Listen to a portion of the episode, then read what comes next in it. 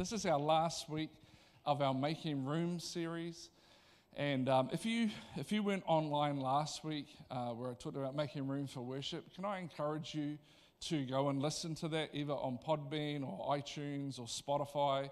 Just look for Revive Pukekohe, you'll find us. Or you can even go into the Facebook page, and I think there's still the recording of the message on Facebook page.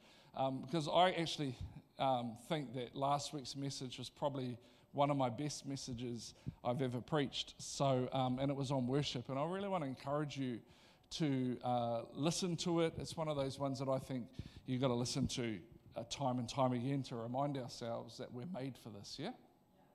All right? All those online this morning, welcome. Um, it'd be cool to have you here in person, but I know some of you are in South Africa, so that makes it a little bit difficult. But um, welcome to Church Online. So, this week, as we finish our Making Room uh, series, this week I want to talk about making room for God's presence. Because there's something powerful that happens when God's presence is manifested in our lives. So there's two things that we need to understand about the presence of God. There is the presence of God, as in God is everywhere and in everything, right? Are you with me? For example, I, I, I said to once when I was praying and kind of having a conversation with God, but not like verbal, but just in my thoughts. I was like, God, where are you in the room? And I remember God responding to me, I am the room, dummy. Because that's, God's got to speak to me. I'm a bit stupid, so He's got to speak to me in a way that I understand. And so we understand that God is everywhere. The Bible says He never leaves us, He never forsakes us. So God fills the earth. In fact, the Bible says that the glory of God fills the earth. So God is everywhere, but there's a difference between His presence that is everywhere and then his manifest presence. In other words, manifest presence is when God rocks up and you know he's there in the moment. It's like he's there in person. His presence is everywhere, but then there's his manifest presence that happens. And that's why worship is so important because the Bible says that the way to get God's manifest presence into your world is to worship because the Bible says that God builds his house in the middle of our worship. And so, whenever we're going through trouble or circumstance or situations, the best thing that we can do is worship because worship makes a way for his presence and he comes and puts himself right smack in the middle of our situation. So, having the presence of God as part of our life is really, really important. And making room for that presence is so important because not only does it bring his presence, but it brings his power and it brings his word with him. And so, I'm going to look this morning at a story about Elisha in the Old Testament, and we're going to look at how we can make room for God's presence and understand why God's presence is so important to us. And so we're going to start in 2 Kings uh, chapter 4, verse 8 to 13. It says, One day Elisha went to Shunem, and a well to do woman was there. Everyone say, well to do.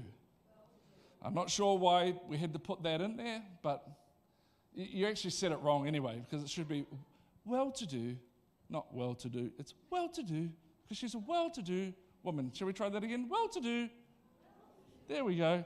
You're onto it. Um, who urged him to stay for a meal. So whenever he came by, he stopped there to eat. She said to her husband, I know that this man who often comes our way is a holy man of God. Let's make a small room on the roof and put in it a bed and a table, a chair, and a lamp for him. Then he can stay there whenever he comes to us. One day when Elisha came, he went up to his room and he lay down there. And he said to his servant Gehazi, Call the Shunammite, that's the woman.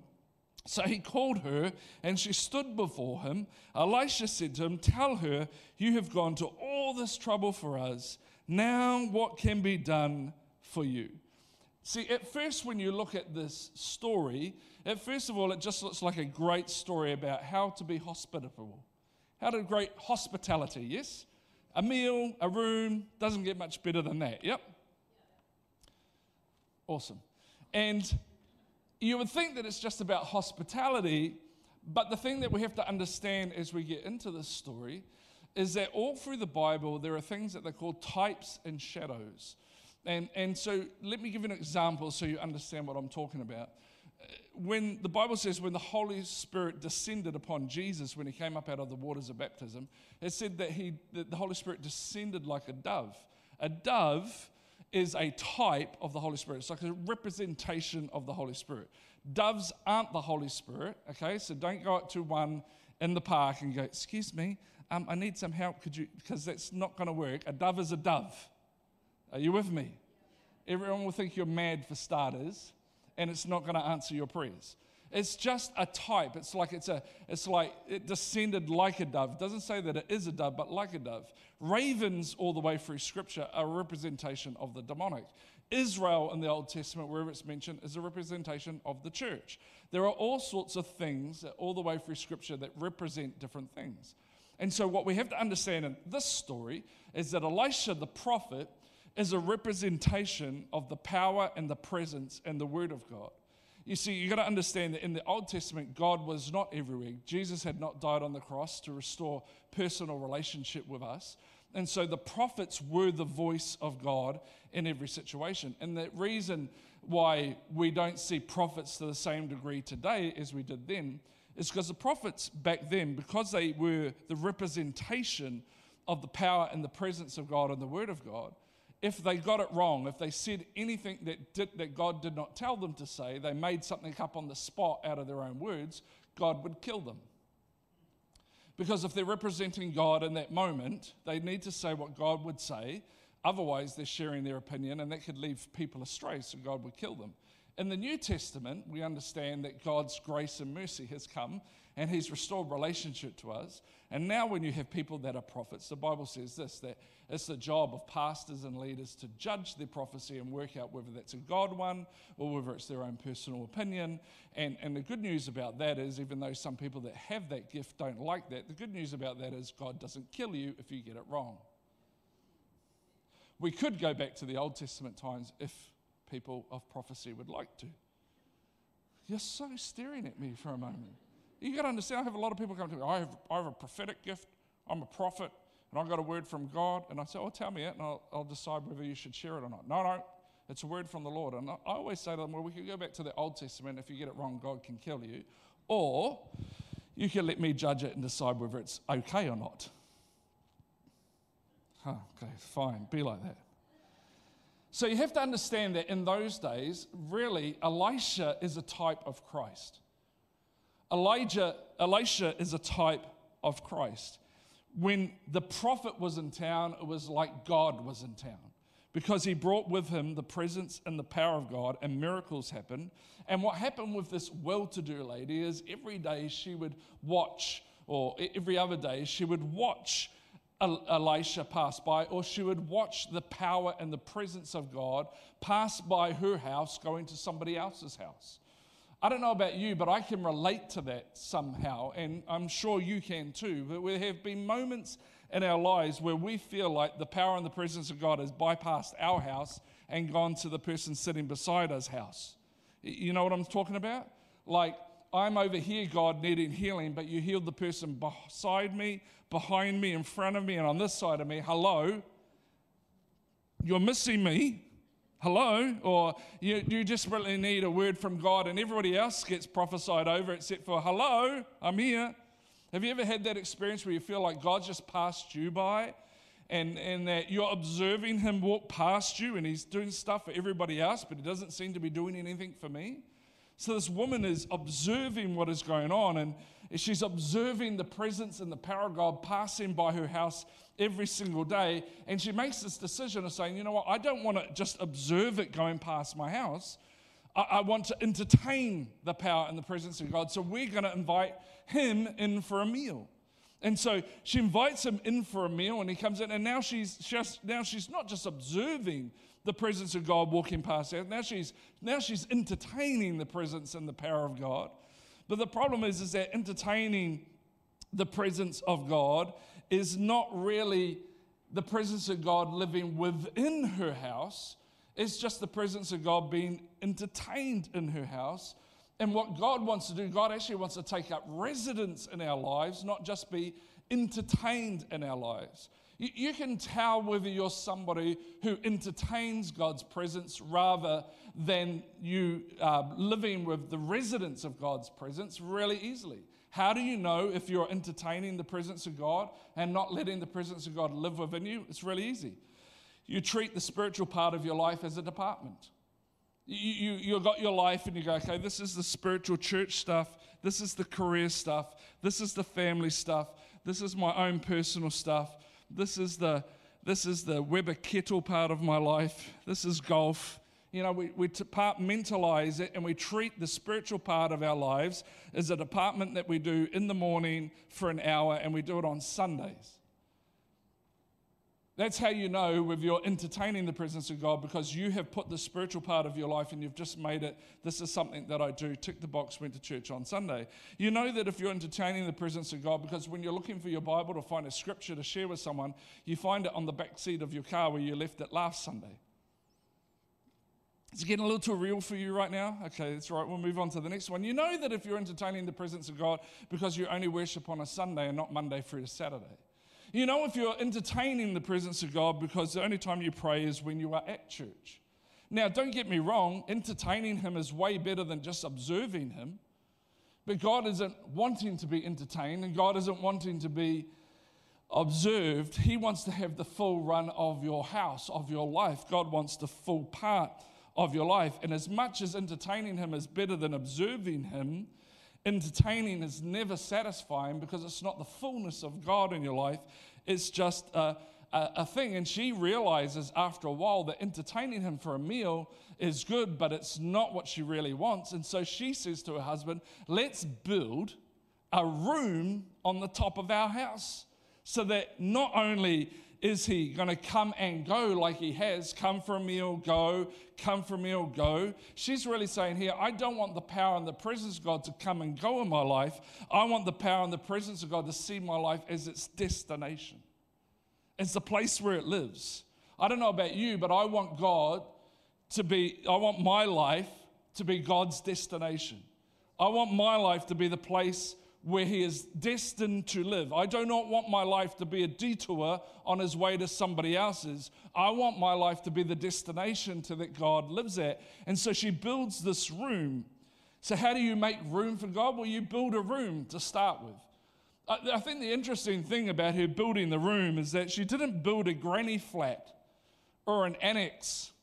You know, I don't know about you, but we've looked at a couple of houses recently and we've just been thinking about what we want and in regards to a house. And there's this one house that had this one bedroom kind of um, sleep out slash apartment, had its own lounge, kitchen, bathroom, laundry.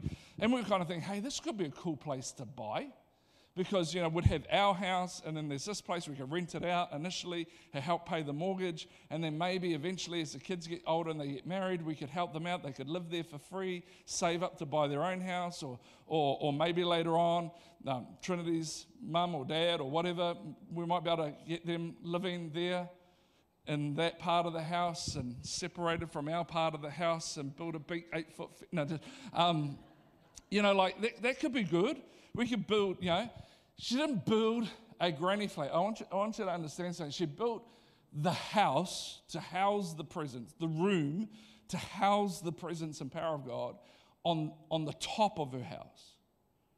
She didn't build a granny flat on the back of her life. She built a room on the top of her life. She made the power and the presence of God at the top of her life not at the back end of her life. Are you, are you hearing me this morning? It's about making him number one, not an afterthought out the back.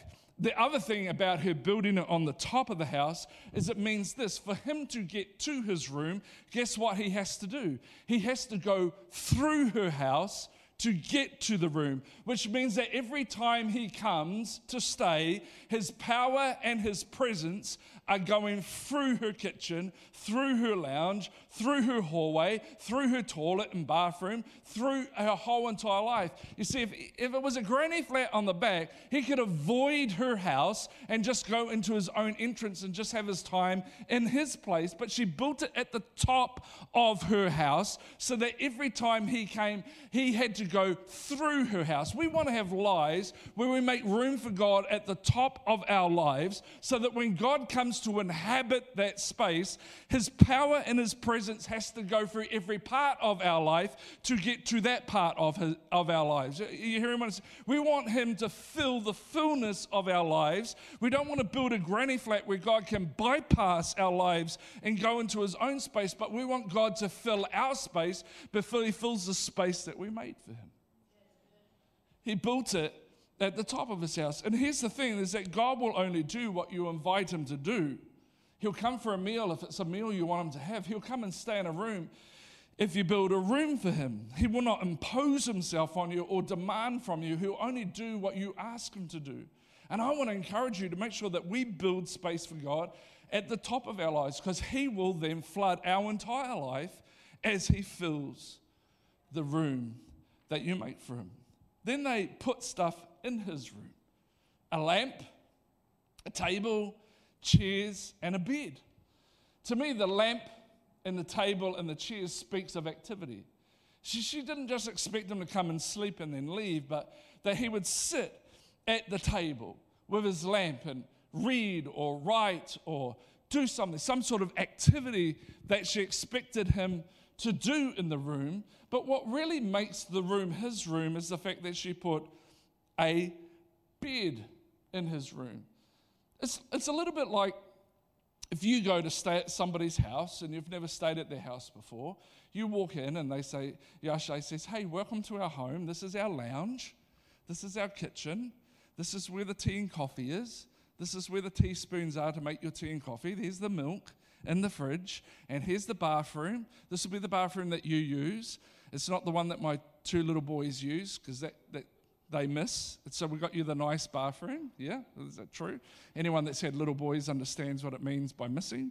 Um, and, and here's everything else. And, and then she'll walk you up the hallway and she goes, And this is your room. Well, what makes it your room? What makes it your room is that the bed that you're going to sleep in is in your room. Having the bed in the room makes it your room. Let, let me put it this way so that you understand. If, if my Madison decided to go and study away from home, and let's say she decides to go to Otago University, thank goodness she hasn't. I feel for you parents that have your children have traveled away to study. Um, I've managed to um, manipulate mine into staying in my house. Um, no, I'm just joking. She is studying at the moment at Laidlaw, getting her degree in theology. So, but if she decided to go to Otago University and we're at the airport and Trinity's crying and Madison's crying because she's about to go off to university, but I'm not because I'm a guy and I'm tough. And, um, and there's all this blubbery mess going on. Uh, and, and every now and then there's a, I got itchy eyes, so I have to rub them every now and then. And, and you wouldn't hear as she's about to leave and get on the plane and, and leave us for a period of time while she goes and studies, I would not say this to her Madison, there's always a chair and a table at our house for you. You, you don't say that, do you, to your kids? I'm sure Caroline's here today. She's got two kids away studying at Victoria University. I'm sure she didn't say, Hey, Beth, Barnaby, I want you to know there's always a chair and table at our house for you. She wouldn't say that, would she? That's not what you would say. What you would say is, there's always a bed at our house for you. In fact, I guarantee you that if I went to your homes where you've had kids go away to university, that you would still call that room their room. I guarantee you, if Madison went off to Otago University tomorrow and someone came over to visit, I'll go, that's Madison's room. Even though she doesn't live in it, it's Madison's room. It's her room, it's got her bed in it. It's got her bed in it. Are you hearing what I'm saying? The, the, the bed symbolizes that that's where you live. And she put a bed in the room because she wanted to symbolize this is where the power and the presence of God lives. The minute that she furnished the room, the man of God made it his destination to come and stay. The minute we make a room and furnish the room, it becomes the destination of where God wants his destination to be.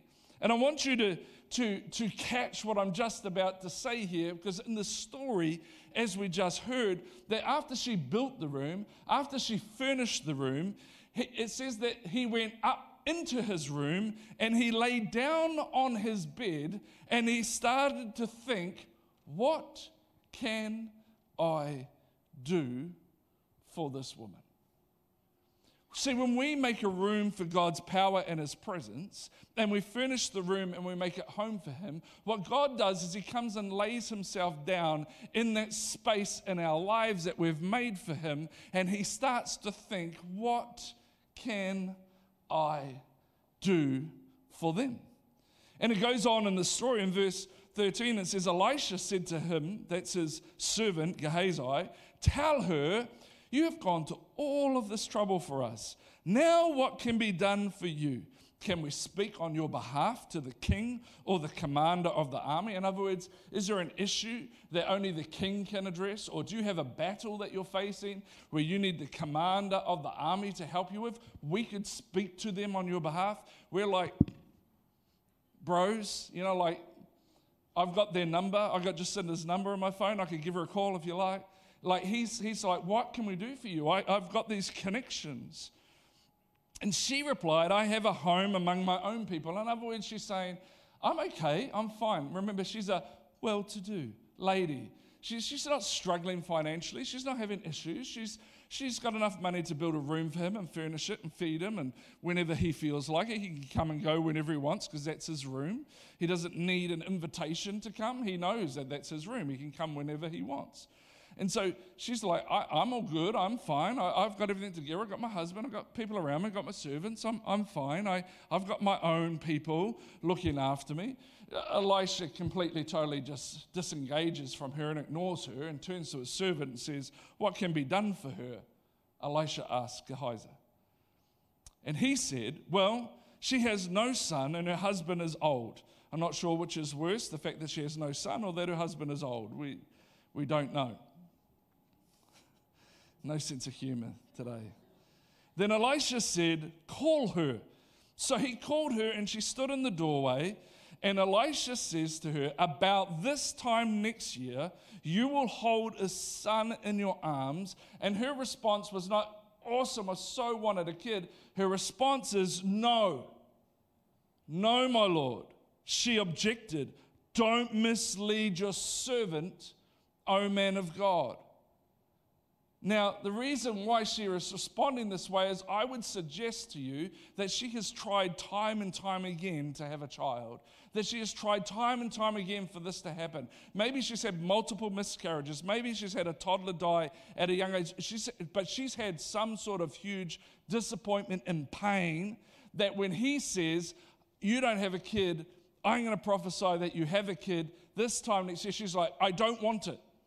There's so much pain in her world associated with a child that even when the opportunity comes for her to have one from the word from God, she says, I, I, I don't, I don't want one. I don't need one. I, I don't do this to me. I mean, he, she literally says, Don't mislead your servant. Other words, don't tease me with this. I've gone through this before. I've been hurt before. I got a lot of pain around this. And it says, But the woman became pregnant in the next year, about the same time, she gave birth to a son, just as Elisha had told her.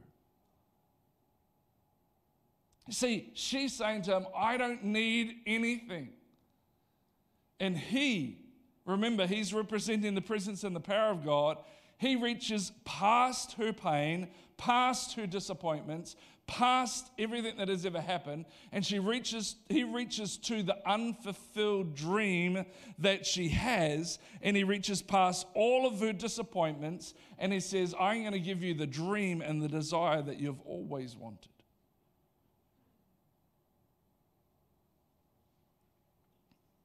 See she made her house his house and when you make your life god's house he reaches through everything into your dreams and your disappointments, and He brings to pass your desires. He goes on to say in the story that the child grew, and one day he went out to his father who was in the field with the reapers, and he says, My head, my head, he said to his father. And his father told the servant, Carry him to his mother. Awesome dad. Hey, eh? this guy's on point. My head, my head, oh, Give him to his mom. I'm too busy. After the servant had lifted him up and carried him to his mother, the boy sat on her lap until noon and then, then he died. It's crazy, isn't it, that she's done all this work to house the power and the presence of God. Then the power and the presence of God says, I'm going to give you the desire that you have unfulfilled. She says, Don't do that. I've had so many disappointments. Don't do this to me. But the power and the presence of God does it anyway. And then she has the outcome that she dreaded that she would have. Her Son's now dead. You see, housing the presence of God in our life causes all our dreams and desires to come to pass, but it doesn't make us immune to life's tragedies. Sometimes life sucks. Sometimes life is very unfair. And sometimes bad things happen to really good people. And I'm not going to stand here and try and give you all the answers because I don't have them. I don't understand why bad things happen to good people. I don't understand why stuff happens to people. I don't understand why people that run marathons can drop dead of heart attacks. I don't understand any of that. I'm not God. I don't understand why He would give her this to then completely take it away from her. If having God completely in your life and bad things still happen, my thought process will be well, then what's the point? Why have God in your life? Why bother? I mean, surely, what's the difference?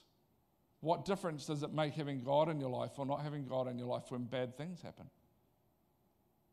Why would we bother? The story goes on and it says that she went up and lay him, that's the child, on the bed of the man of God, and then shut the door and went out. She called her husband and said, Please send me one of the servants and a donkey so I can go to the man of God quickly and return. The husband's awesome. Why go to him today? He asked. It's not the new moon or the Sabbath. This, this husband's just on point, isn't he? Flip. She picked a good one there. It's all right, she said. She saddled the donkey and said to her servant, Lead on, don't slow down for me unless I tell you. So she set out and came to the man of God on Mount Carmel. When he saw her in the distance, the man of God told his servant Gehazi, Look, there's the Shunammite. Run to her, run to meet her, and ask her, Are you all right? Is your husband all right? Is your son all right? And she said, It is well. What is going on in this woman's world that she takes her dead son? goes up to the room that is the man of God's room, where the power and the presence of God lives. She lays the child down on the bed, gets on a donkey, goes to see him. When he sees her afar off, he sends his servant to ask if everything's okay, and her response is, It is well. Now, I don't know about you, but this woman seems to be in major denial right now because it is not well. Your child just died. Your husband's a buffhead. It is not well. It is not well. How does a woman that has lost the gift that was given her, who's just had her child die, how does she say, It is well? Can I suggest to you that she can say it is well because she had somewhere to lay her burden down, somewhere to put the problem, the child. If you notice, it doesn't say that she took the child and put the child on her bed. She took the child and put it on the man of God's bed.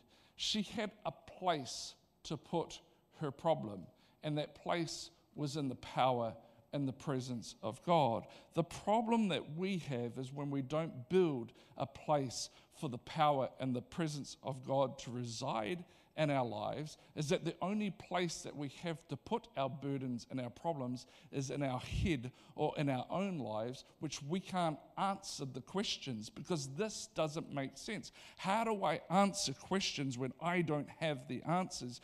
But if I build a space for the power and the presence of God in my life, then I have somewhere to lay my difficulties. I have somewhere to lay the questions that I have, the disappointments that I'm facing facing, the pain that I'm going, I can lay them down in the place that I have made for him. Without me making a place for the power and the presence of God, I'm laying those problems down in my own life with my ability and my strength, which is not enough to help in this situation. I need in my life, you need in your life, at particular times, the power and the presence of God because you have a problem or you have a situation or you have a circumstance which doesn't make sense. It doesn't seem to understand. It feels like God is against me. It feels like God has done something to me. And if we don't create a space in our life for His power and His presence, where else do we lay those things down? She was able to say it as well because she made a room for the power and presence of God. And she goes, I have no answers to this situation. I'm going to lay it down in the place that I have made for him. She closes the door and goes on a journey because she wants to find God in the midst of this crazy situation. She wants to understand the why. So she's laid it down and then she's gone looking for God in the midst of her situation. And when you make your life the place where He lives, He never drifts far from home because that's where He lives. And he, she goes on and she's looking for Him. She put the child down in the bed and she went to find where God is in the midst of this and the story continues, and it says, When she reached the man of God on the mountain, she took hold of his feet. Gehazi came over to push her away, but the man of God said, Leave her alone. She is in bitter distress, but the Lord has hidden it from me and has not told me why. And then she says, Did I, did I ask you for a son, my Lord? Didn't I tell you, don't raise my hopes? In other words, she's saying, I told you not to do this to me. This is what happens. You shouldn't have done this. Elisha said to her, This is what I love. Elisha says to Gehazi, This is what I love. He doesn't answer her question, he just starts working on a solution. I think sometimes we get so stuck saying to God, Why is this happening? Why is this going on? Why that God's busily working away on a solution for you, but you don't see the solution because you're too busy trying to find answers to some things that just don't have answers. Says to Gehazi, Tuck up your coat and your belt, take my staff in your hand, and run. If you meet anyone, do not greet them, and if anyone greets you, do not answer them. Lay my staff on the boy's face. But the child mother said, As surely as the Lord lives and as you live, I will not leave you. So he got up and followed her. In other words, she's saying, I know where the power and the presence of God is, and it's right here with you, and I'm not leaving you. Uh, it's nice that you've sent your servant off, and that's good, but I'm not chasing after him. I know that I need to chase after the power and the presence of God. I'm not leaving. So he decided to go with her. Gehazi went on ahead and laid the staff on the boy's face. But there was no sound or response. So Gehazi went back to meet Elisha and told him the boy is not awakened. I don't know about you, but the mother's heart must be sinking right now. She's thinking, as Elisha says this to Gehazi, go and put the staff on. She's she sees Gehazi coming running back, and she's probably waiting for that moment. It's all good. He's alive. Nothing's happened. Nothing's changing. Nothing's shifting. When Elisha reaches the house, there was the boy lying on his bed or his couch. He went in, shut the door on the two of them, and prayed to the Lord. He then got on the bed and lay upon the boy, mouth to mouth, eyes to eyes, hands to hands. I don't know why, but if he tried to do that today, you'd probably get arrested. As he stretched himself out upon him, the boy's body grew warm. Elisha turned away and walked backward and forward in the room. And then he got onto the bed, stretched out once more upon him. The boy sneezed seven times. Seven is the number of perfection, it's also the number of God and opened his eyes. Elisha sum, summoned Gehazi and said, Call the Shunammite. And he did. And when she came, he said, Take your son. She came in, fell at his feet, and bowed to the ground. Then she took her son and went out. I, I love Elisha in this moment. Take your son. It's like, hold on. Like, someone's just been raised from the dead. Take your son. Next. You know, it's like, this is something that happens every day in my world. And you know what? It is, because he's a representation of the presence and the power of God. It is something that always happens in the presence and the power of God. He went into the room, he found the child on the bed, and he shut the door behind him. He lay on the child, he prayed. And where was the mother? On the other side of the door. On the other side of the door, trusting that the room that she made for the power and the presence of God was going to reap her great joy. I don't know about her, but if it was me, I would have had the glass to the door. I would have opened it slightly to peep in. I would have gone and brought one of them fiber optic cameras, stuck it under the door. I want, I want to see what's going on. But she had this understanding that I've built this place for the power and the presence of God. I'm going to lay my problem there and then I'm going to trust. I'm going to trust that what I've built is going to produce an outcome that I desire. Child sneezes, the door opens, child is given back to the mother. And friend, that is the difference that the presence of God makes in your life because it enables you to find God in situations that you don't think God is in. And here's the thing I can't answer all your questions, and I don't know why some things happen, why some people get healed and some people don't. I can't tell you why some die and some don't. I can't answer all of those questions. I can't give you any of those answers. But I can tell you this that people that have God in their lives 100% fully devoted to carrying the presence of God, those people are given that, that completely give their lives to God.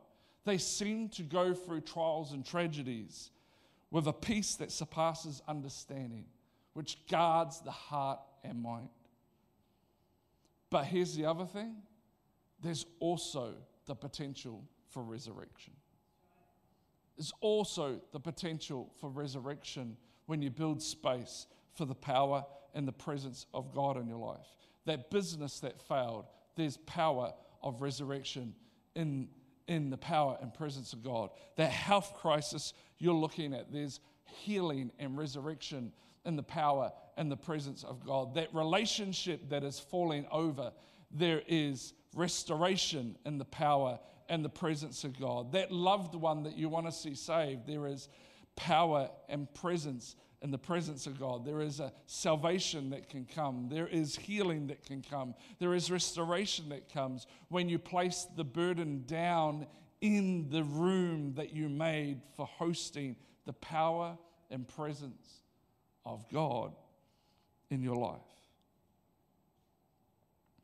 So, Craig, does that mean I get everything back? Does that mean I get everything back? In some cases, yes. In other cases, no. Sometimes you don't get everything back. But could I suggest to you that sometimes we don't get everything back because what we're looking for is we're looking for God to replace what we've lost. And sometimes we're so busy looking for God to replace what we've lost that we fail to see that He created something completely new for us. Job in the Bible had a situation where his family died, he lost everything, sitting there scraping boils off his body with broken pottery. His wife says, Why don't you curse God and die? Job's response is, Though he slay me, I still follow him. If you read the story on, you see that God restores back to Job 10 times what he lost. 10 times what he lost. But you have to understand something God didn't raise his kids that died back to life, He gave him new kids. God didn't raise the business that he lost back to life, He gave him a new business. God didn't raise the relationship that he had with other people that was lost back to life, he gave him new relationships. Sometimes we're so busy looking for God to restore back to us this here that we've lost that we fail to see that He's created something new for us. Some of you have lost marriages and you're looking over here thinking, man, I love God to put that back. And God's created a new one for you. Sometimes God restores, sometimes God creates new, sometimes God resurrects, sometimes He creates something new. And sometimes we miss the new thing that He's doing because we're craving the old thing that we had. And we find it so hard to let go of what was to grab hold of what is because we tend to look at life about what we've lost rather than what we're gaining. That's why we don't like change. Because change says I have to lose this to gain that, and we don't like to lose. And so we don't change. But to grab hold of what is to come, you have to let go of what was. Sometimes God will restore that back to life. Sometimes He creates something new. But the cool thing in all of this is that if you build, if you move from observing, if you move from entertaining, and you build a house for the power and presence of God in your life, you'll always have a place to lay down the problem, the circumstance, and a place where there's the possibility of resurrection. That you'll be able to lay your questions down in the place where you will find God in the midst of a bad situation. But you have to move from observing and entertaining to building. To building a house at the top of your life so that the power and presence of God flows through your life and out of your life and to those around your life. It's probably time to stop observing Him walking by and start building a place so that your life becomes the destination of His power and His presence. Why don't we just close our eyes just for a moment?